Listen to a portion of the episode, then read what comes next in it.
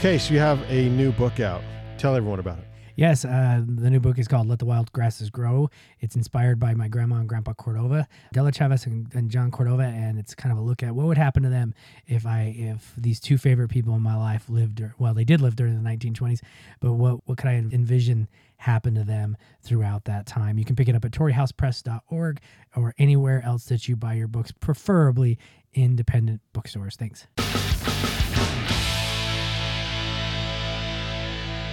This is Case Johnson. This is the Literally Podcast. We're podcasting from Banyan One in the Monarch Building on historic twenty-fifth Street in Ogden, Utah. Today we are chatting with author Amanda. Is it Kabak or Kabak? Kabak. K. I messed it up. I, I had three options and I missed them both. Don't don't worry, Amanda. He messed up the last one too. I messed so, up the yeah, last one too. No one, almost no one gets it right. Oh yeah. Well, like I said, you know, to the, the our previous guest, you know, with Case, I get Cass, I get Chase, I get everything you want. Um, and today we're going to talk about her novel Upended.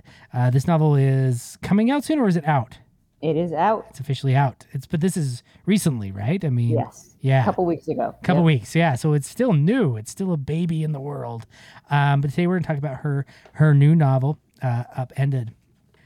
Amanda Kabak, Kabak, I'm sorry, I'll, I will get it, is the author of The Mathematics of Change, a novel. Her recent work has appeared in the Massachusetts Review, Tahoma Literary Review, Sequestrum, and the Laurel Review, among other publications. She was a recipient of the Al-Samak Award for Fiction for, from um, Arcturus Review, the Betty Gabehart Prize from the Kentucky Women Writers' Conference, and the Lascaux Review Award for Fiction.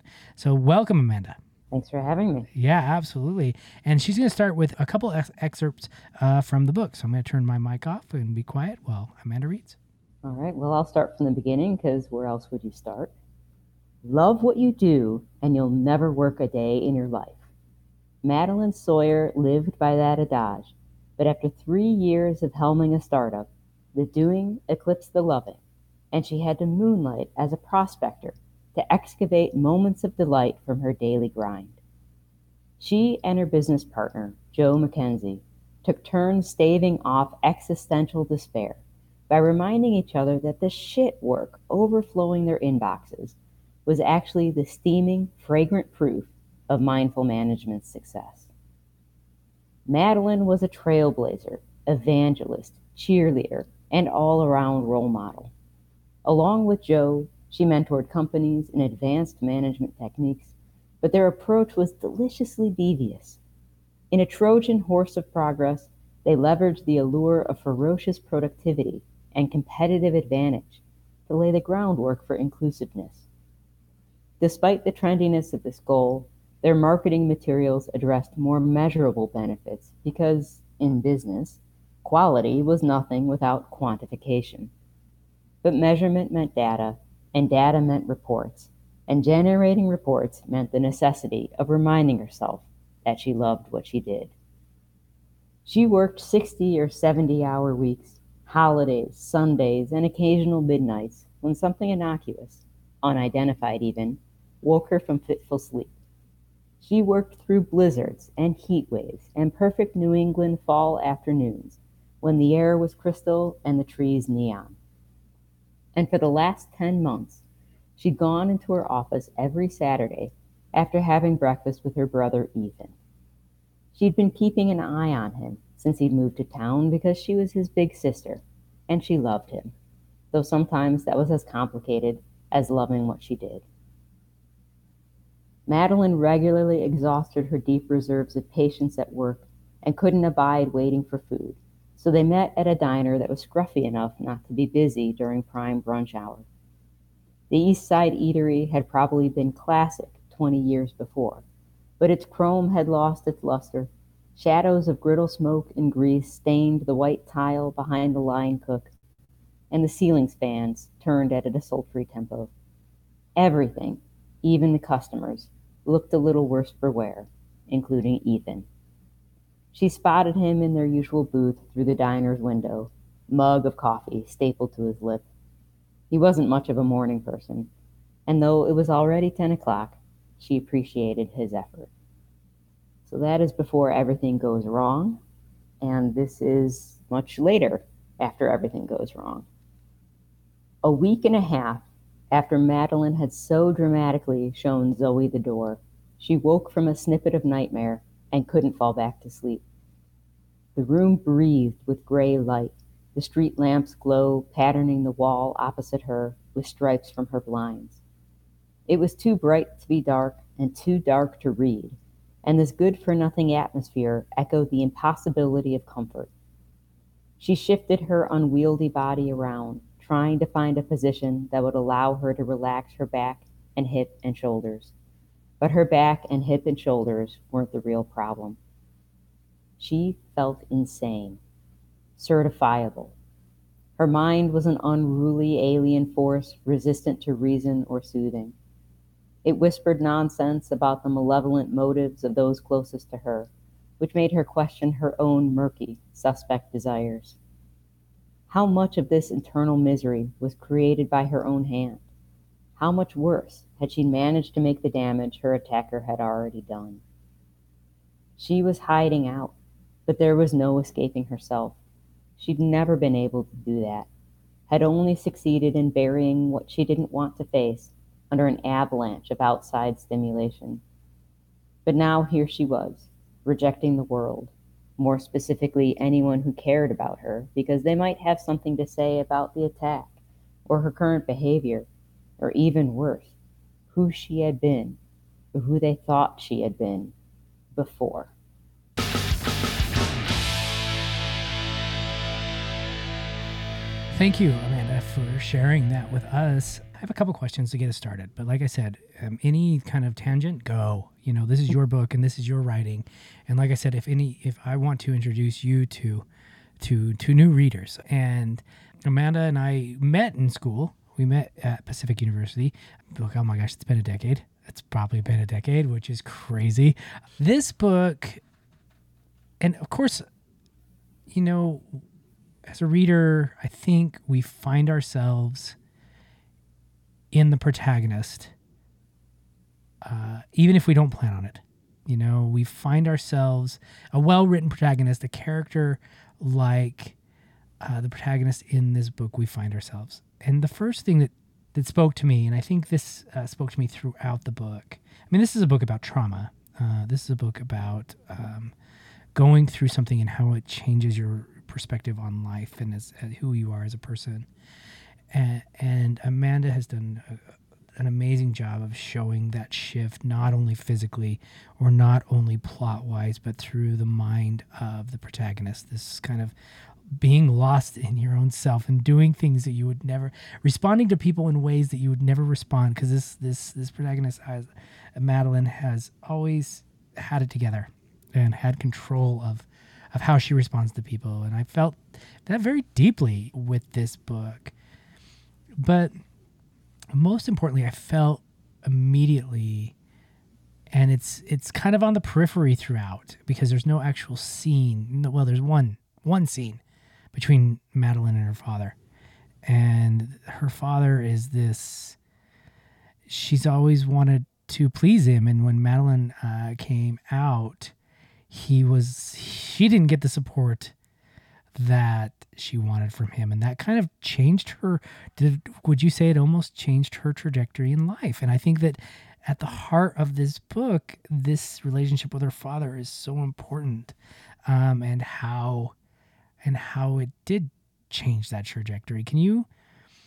I mean, that's a really long question, and I mean, I hate the sound of my own voice, but can you jump into that relationship and where it was in this book for her?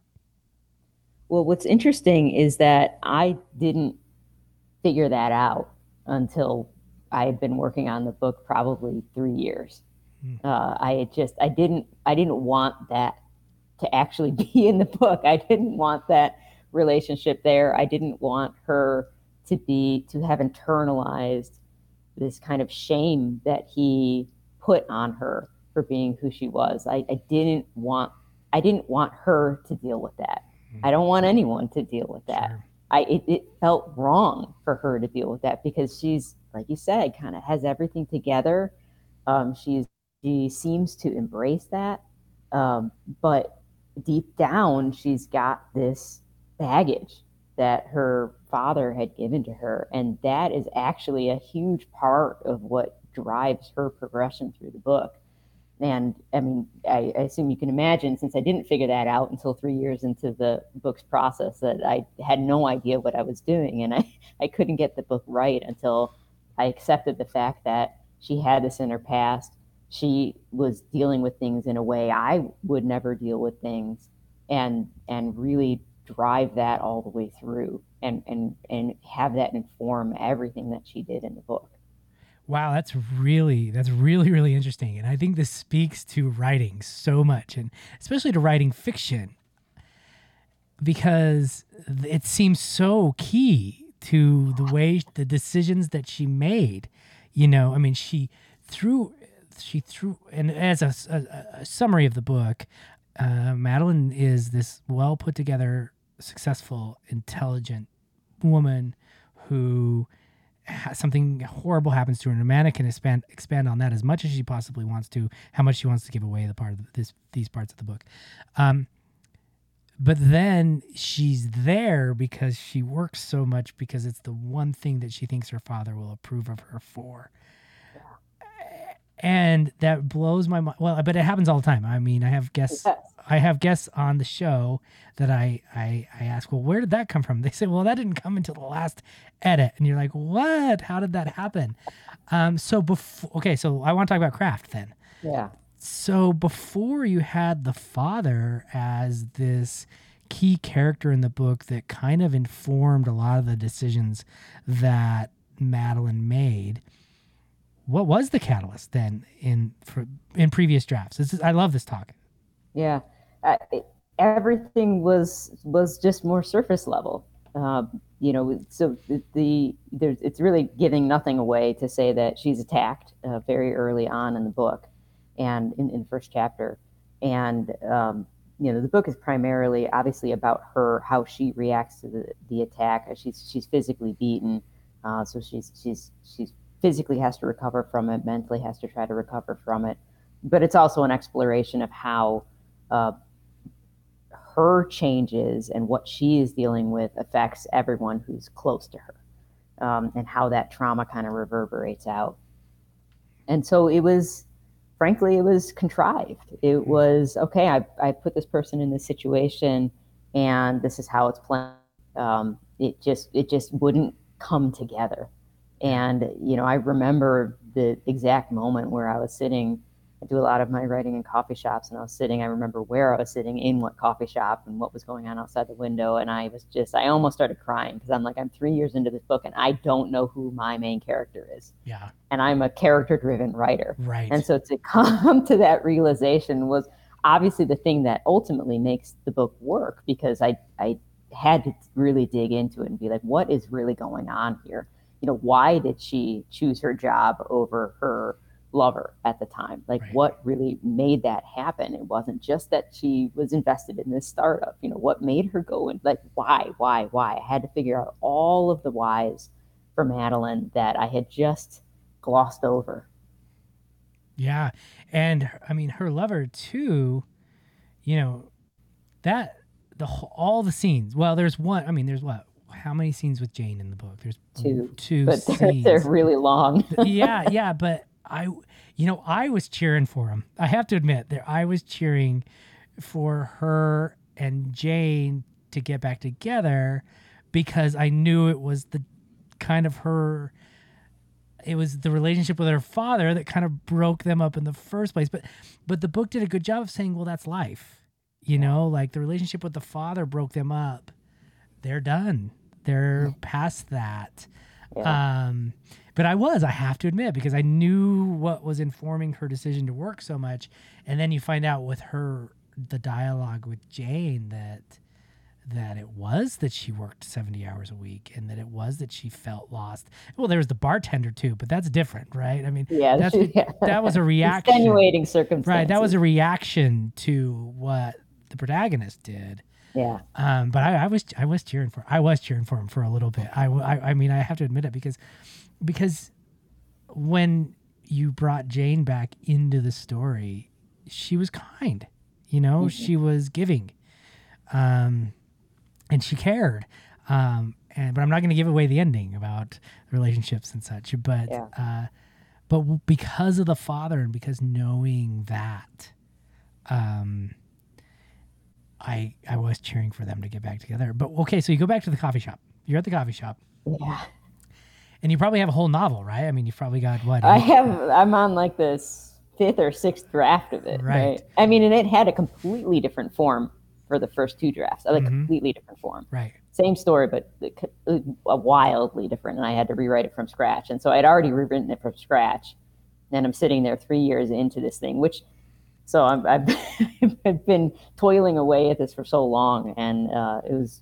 Definitely a moment of despair where I'm like, I, I, I don't know what I'm doing still. What was it? Well, I mean, did you, what was it that brought the dad in? I mean, cause there's, a, I mean, there's a lot of the ways. The dad was there in various respects. Mm-hmm. And I think, I think at that point the dad was there in a, in a somewhat disapproving way. I don't remember if he were still alive or not, yeah, honestly, yeah. in that draft. Yeah. But I get, I know way, how that feels. Yeah. yeah, yeah. The way Madeline had reacted to the dad, Uh, wasn't there. Right. It was how I would have reacted to the dad, how I wished she would have reacted right. to the dad, but not how she truly, if she were a real person and consistent in that inconsistent way we all are, mm-hmm. how she would have reacted. Right. And I, I just, I had to go there. It was a place I didn't want to go. I didn't want to write that story, yeah. but that is what this story was. Let me ask why. Why didn't you want to go there? I mean, because as novelists, we I get it. You know, I didn't, and even from creative nonfiction, I didn't want to write my first book. I, I didn't want to write yeah. that book at all. I didn't want to write about kids and skulls. You know, I mean, I didn't want to write that book at all. But why? What was it that said I don't want to write that book, that part of it? Uh, I just wanted to deny that people could be affected by their family that way. That people who really have things together and are thoughtful and are um, whole in many respects can carry this seed of shame, this this internal shame. Like that is just it's a it's a horrible thing. Uh, and it, I, I'm not I don't really spare my characters. I put them through the ringer. But that was one thing I just I don't want anyone to feel that way. And so it was really hard for me to make someone that I had lived with for so long have that festering inside her, have that shame on the page yeah. and carry with her because and you did a nice I mean, I can't imagine revising this in the sense that you added that so much later and then went through the.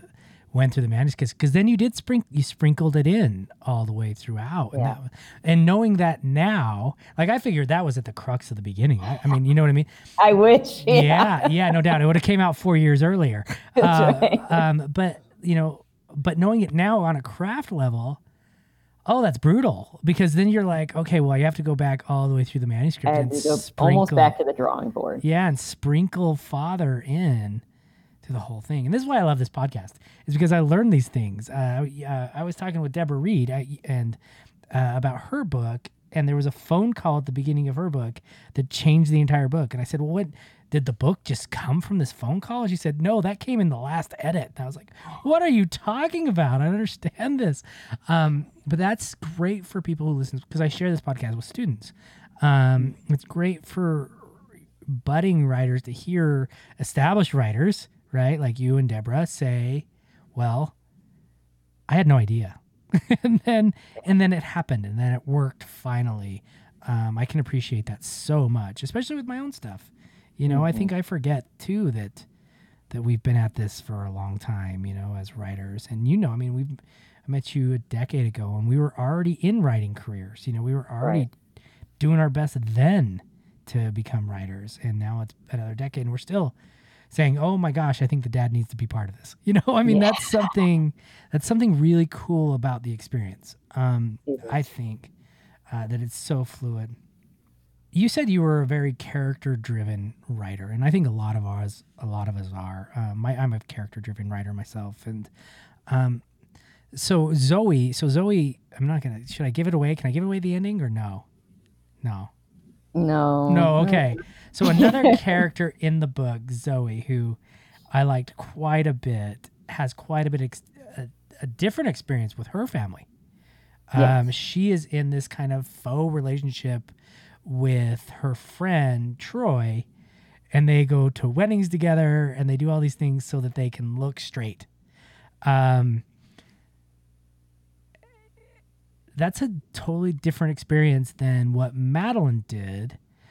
Was this, was that choice purposeful to show a spectrum of, uh, to show the spectrum between people who come out to their families and their dad gives them the shame, and then those who don't come out and they're living with this kind of hidden part of themselves? Was that purposeful too? Well, you know, I think, I think a lot of my writing, and definitely in this book, is, is really focused on how, how we're perceived, how we think we're perceived, and how we perceive ourselves. Mm-hmm. And those things often being completely divergent. I mean, she's in this, she's in this fake relationship and she thinks it's ridiculous. Right. I mean, she's doing it, but she's like, I can't really believe I'm doing this. I mean, like, I could have married another woman in Massachusetts like fifteen years ago, yeah. you know? I, so she, she sees the, the, the complete ludicrousness of it, but she's afraid. I mean, no one wants to be rejected. She thinks she knows what's going to happen. And, you know, people make these choices to, to protect themselves. And it seems like, oh, well, they're just, they're just uh, a coward, or they're taking the easy way out. And, you know, it's, it either won't be that bad, or it, you know, hey, if they can't accept, if they can't accept me, screw them. But it is so personal and so hard um, to, to sometimes be honest with the people who have known you since you were a child, um, and to, to brave their reaction to that, which you expect not to be good, that people go to great lengths, even though they they know they should, they quote shouldn't be doing this. They go to great lengths to avoid um, taking that step, and you, you really can't judge them for it. Right, and I I, I appreciated that so much, just because, I mean, this tar- this this that speaks to our larger humanity. It really does. I mean, this idea of we are all scared of what we believe people think of us, and then letting them into what we actually see in ourselves. Mm-hmm. Um, and it, it can be in relationships, and it can be as writers, it can be as teachers, it can be as friends, it can be anything. And it's that fear that I'm going to uphold what people believe in me because, and like you said, it's not, we shouldn't judge them because it's, because they're not brave. It's just, I think it's a natural human thing to say, I want to uphold whatever they believe I am, you know? And that's why I appreciated yeah. that relationship between Troy and Zoe, you know? I mean, it's this navigation of the world that, that, that we have to say to ourselves, are we willing to make, here's a, okay, so here's a, my large question. Could, Can Zoe s- still be happy living in a world where she is not showing her real self with her family? And it seems like she can. In ways. In ways. In ways. Yeah. yeah. I mean, I think, I think, you know, the larger, there are obviously lots of things, themes going on in the book, but one of the larger themes is, is truth and vulnerability. Mm-hmm. And the, the fact that, you know, if you really want to have a deep, authentic relationship, you have to be vulnerable, mm-hmm. and you have to show um, a larger portion of the truth that, that about yourself than you might show to other people. And you, you don't have to have that, that deep, um, meaningful and vulnerable relationship with everyone. Mm-hmm. Um, you, you, You know, there are plenty of people that I know who are like, you know, I'm not actually particularly close with my family, and they don't really need to know the details about right. me, and I'm perfectly fine with that. Mm-hmm. And so on some level, yeah, Zoe can be happy with that, but not if part of her craves a closer and deeper relationship with these other people in her life, which I believe that she does, especially with her sister. Right, especially with Kimberly, right? I mean, she really does. Because Kimberly, she stands up for her, doesn't she? I mean, she will...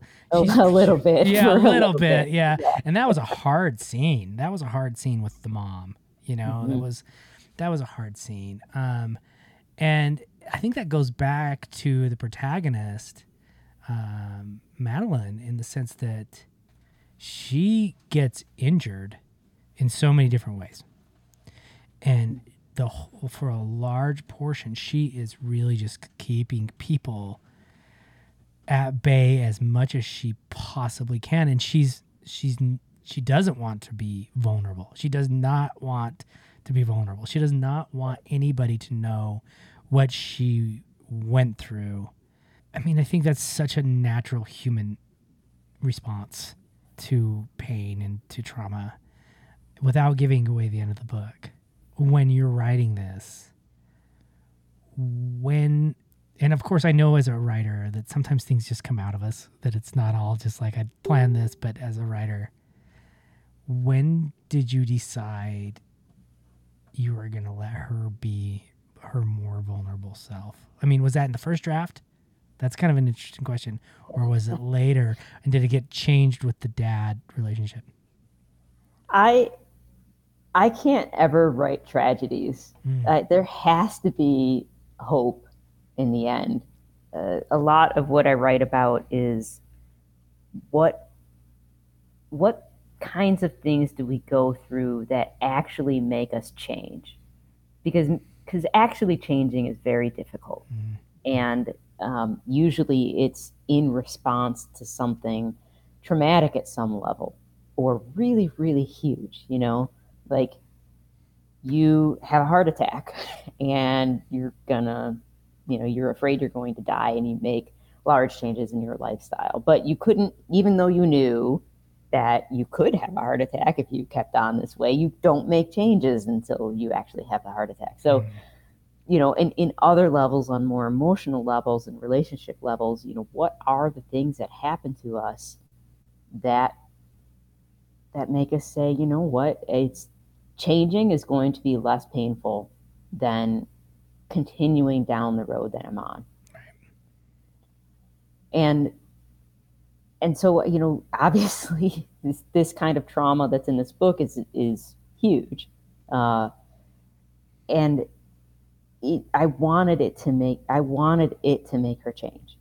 Um, I wanted it to crack open the parts in her that she has denied, and make her reevaluate the decisions that she's made, and and see, you know, the, the point of the book is she, it upended is, is literally she comes out of this attack and everything's upside down. She's like, everything, I, I had my life the way I thought I wanted it. Like, I made these decisions for some reason.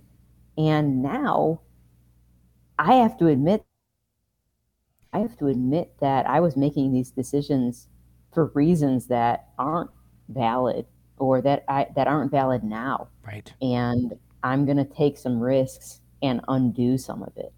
Yeah. Yeah, I love that. And kind of touching on that. And I know that this book has been in the works for a long time, but do you think a lot of us saw that with this last year, like this last year and a half, that, uh, there's been a change, and then therefore I'm going to make the change before it changes me. Yeah. I mean, I know I personally have, but do you think that that plays into that same human emotion, that same human experience? Yeah. I mean, it's a, it's a universal thing. It's this, it's the struggle.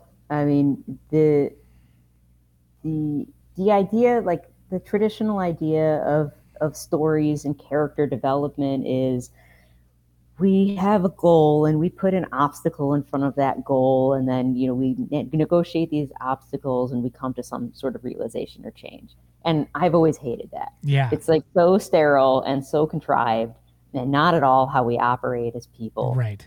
And the, the price of change and the risks involved with change, it's not just to to get something that we want. It's so, it's so fundamental and almost disconnected from any particular one And if it is one thing that we desire, that's not enough to actually make us change on a fundamental level. Yeah, I agree. I I think it is, it's like a lot of the things that we, we tackled. Like you said, there's so many different themes in this book.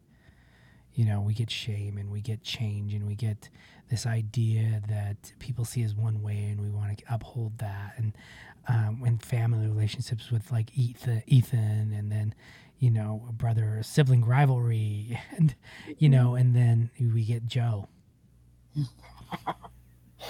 Yeah, yeah, Joe. Joe. I mean, Joe is, I mean, Brandon's almost going to give us, the, if you can believe it, we've already been talking for thirty minutes, but if you, but, but I want to talk about Joe for a minute. Joe, yeah. I, I, uh, yeah, I, uh, and I don't want to dissuade anybody from, I don't want to paint a picture of Joe when people come into this book, uh, because he, he's a good father.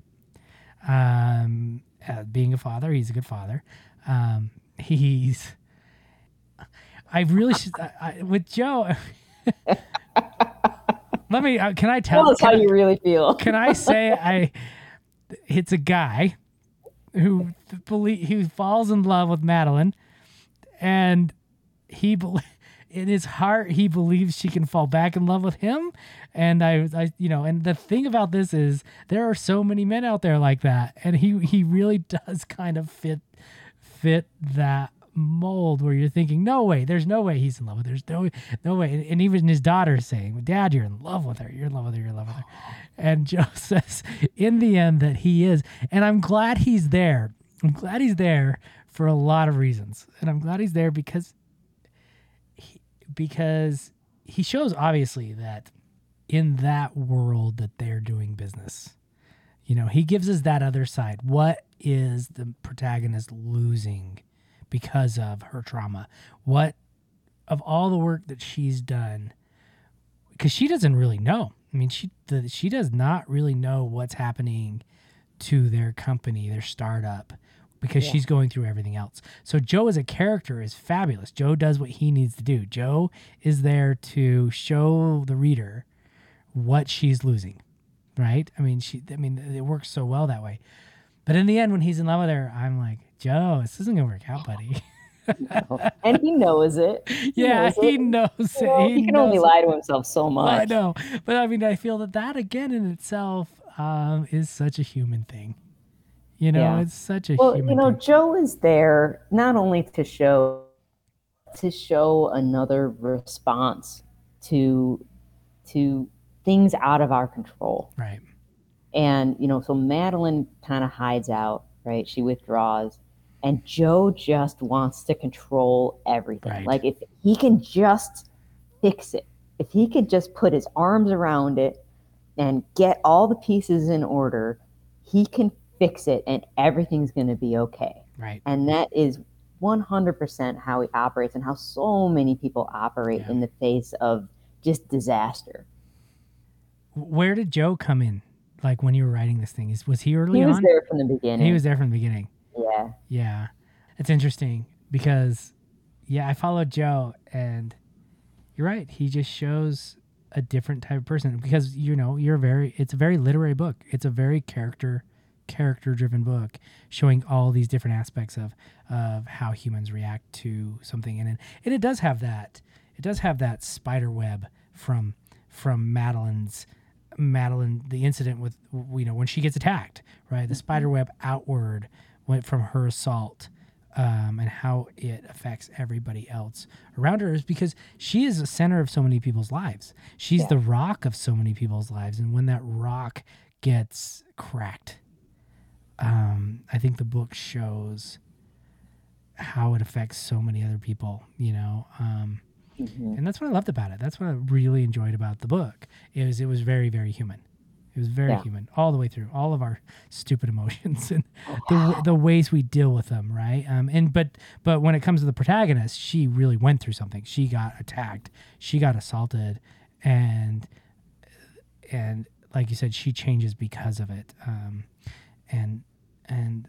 You know, I was always cheering for her. I was cheering for her all the way through. And she would make missteps and you'd like, oh, no, geez. But that's great, right? That's what the goal is, is to say right. she's human. Um, And so I appreciate that with that character very much so. Um, so we got five minutes left. And what, if there's anything, this is my last question because this is what I always do, is if there's anything about this book that you want to share with readers or maybe even the writing of it, the process of it, um, to, to, to budding writers, whatever it is that you would want to share about this book that maybe you haven't shared with any with anybody else, because I want I want the exclusive. Um, um, what would it be about writing it, looking back on it, seeing it now? You know, you, you really have to keep digging. That that's that's ultimately what this book was about. It was really a lot of grit, because in the original draft, Madeline didn't actually have an, uh, a point of view. It was literally about everyone else mm. around her reacting to what she's gone through and seeing her story through everyone else's eyes, mm. um, which I still think is interesting. And I, I don't I don't know if I just weren't a good enough writer to pull it off, or if it was kind of doomed to begin with. But, you know, you can come with this nascent idea. The original idea of this book is literally so vague. It was like something happens to someone mm-hmm. and everyone else freaks out. Like, that was the, the nutshell of what I came to this novel with. And right. I didn't know what something was. I didn't know who someone was. And I didn't know how people freaked out or who th- those people were. But you have to see it all the way through.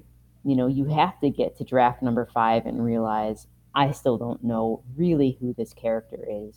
I still don't know what her deepest motivations and fears are.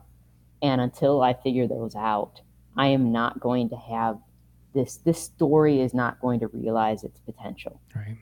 At some point, the story has its own life, and it doesn't matter what you want out of it or what, how you want it to progress. If you don't honor the, the structural integrity of the story, get it to a place where it truly shines. Right. Oh, well, I thank you for reaching out to me. I'm glad I got, I get, I love the arc. I'm sorry about the coffee on it. I mean, I, my wife didn't know how mad I was for like two weeks. I was like, but you spilled coffee on, on my book.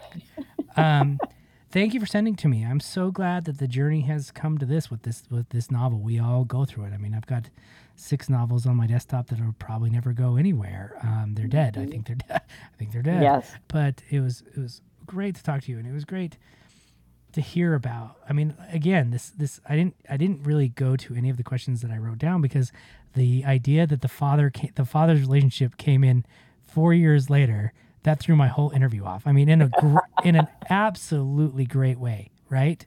In a way that yeah. just talks about what it means to write a novel like this. Thank you so much for joining us. Yeah, well, thanks for having me, Chris. Yeah. It's been a pleasure. Absolutely, we should talk more. This was fun. Yeah, you know, I mean, definitely. Are you going to A W P? I think so. I think so too, because we both have book birthdays this year. So we do. We, so we, and I might have one next year. So hey, we'll see. Let's do it. I'm, I'm actually yeah. gonna organize a Pacific University reading. Nice. So I will loop you into that. Me and DeFreitas and Tabitha and folks. Um, but I would love to have you read with us. Um, I'm working on that now, trying to find a bar. Um, All right. Yeah. So thank you so much again. This is Case Johnson. This is Literally Podcast. We are recording here at Banyan One at the Monarch at Historic twenty-fifth Street, Ogden, Utah. We're talking about her book, Upended. Thanks so much for, for joining us.